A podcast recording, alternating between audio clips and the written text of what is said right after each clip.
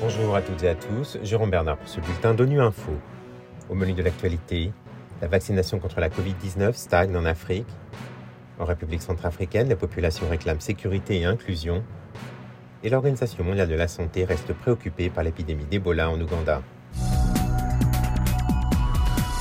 Le nombre de vaccinations contre la Covid-19 a stagné dans la moitié des pays d'Afrique, selon l'Organisation mondiale de la santé. Avec seulement 24% de primo-vaccinés contre 64% au niveau mondial, l'Afrique ne devrait atteindre qu'en 2025 l'objectif de vaccination de 70% de la population. Par chance, ce continent est le moins touché par le nouveau coronavirus, et le nombre de décès reste très faible.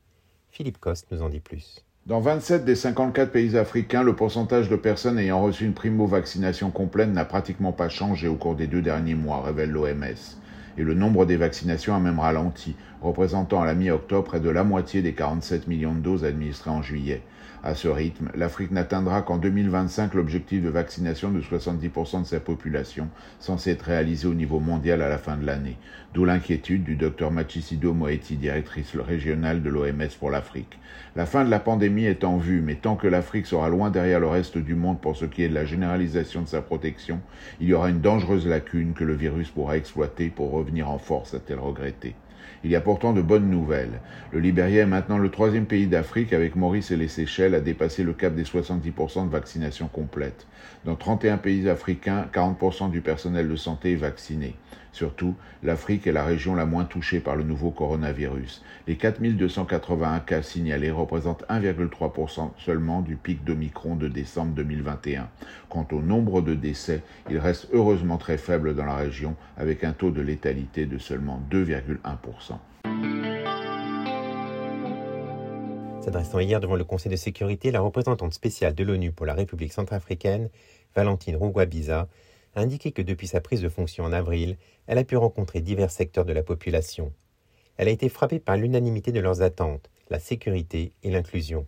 Elle insiste pour que ces attentes soient le leitmotiv de toutes les parties au conflit et demande le soutien du Conseil de sécurité. Le soutien unanime du Conseil est plus que jamais nécessaire pour ne laisser aucune autre alternative aux parties que d'exécuter leurs obligations en vertu de la feuille de route commune et de la PPR. Il y va de l'intérêt de la paix et de la stabilité, compte tenu de la fragilité de la situation sécuritaire, qui n'est toujours pas à l'abri d'un basculement soudain. En conséquence, tout retard dans l'exécution du volet politique de la feuille de route conjointe est de nature à compromettre les acquis engrangés et à exposer les populations à de nouveaux risques de violence massive au gré des rapports de force sur l'immense étendue du territoire centrafricain. Ce chronogramme gouvernemental de mise en œuvre de la feuille de route commune et de la PPR, si effectivement et entièrement exécuté par le gouvernement centrafricain, offre les moyens politiques de prévention de la recrudescence de la violence. C'est ici le lieu d'appeler tous les partenaires régionaux et internationaux de la République centrafricaine à apporter de manière coordonnée leur soutien et contribution à la mise en œuvre du chronogramme sous la coordination effective du Premier ministre et la direction stratégique du Président de la République. L'Organisation mondiale de la santé reste préoccupée par l'épidémie d'Ebola en Ouganda et continue d'aider le gouvernement à contenir cette flambée et à empêcher qu'elle ne se propage dans d'autres régions et pays. On écoute le directeur général de l'OMS, le docteur Tedros, lors d'une conférence de presse à Genève. Au total, il y a 60 cas confirmés et 20 probables d'Ebola en Ouganda, avec 44 morts et 25 personnes ont guéri. Nous restons préoccupés par le fait qu'il pourrait y avoir plus de chaînes de transmission et plus de contacts avec le virus que ce que nous savons dans les communautés touchées. Le ministère ougandais de la Santé enquête sur plus de 8 cas les plus récents, car les premiers rapports indiquent qu'ils ne faisaient pas partie des contacts connus. En outre, deux cas confirmés du district de Mubende sont faits soigner à Kampala, la capitale ougandaise, ce qui augmente les risques de transmission dans cette ville. Je suis heureux de constater que le gouvernement a reconnu ce risque.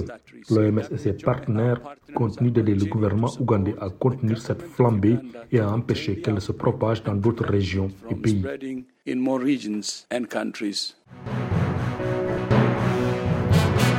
Pour la fin de ce bulletin de nuit info, vous pouvez nous retrouver sur Internet et sur nos comptes médias sociaux, Twitter et Facebook. Merci de votre fidélité. À demain, même à même fréquence.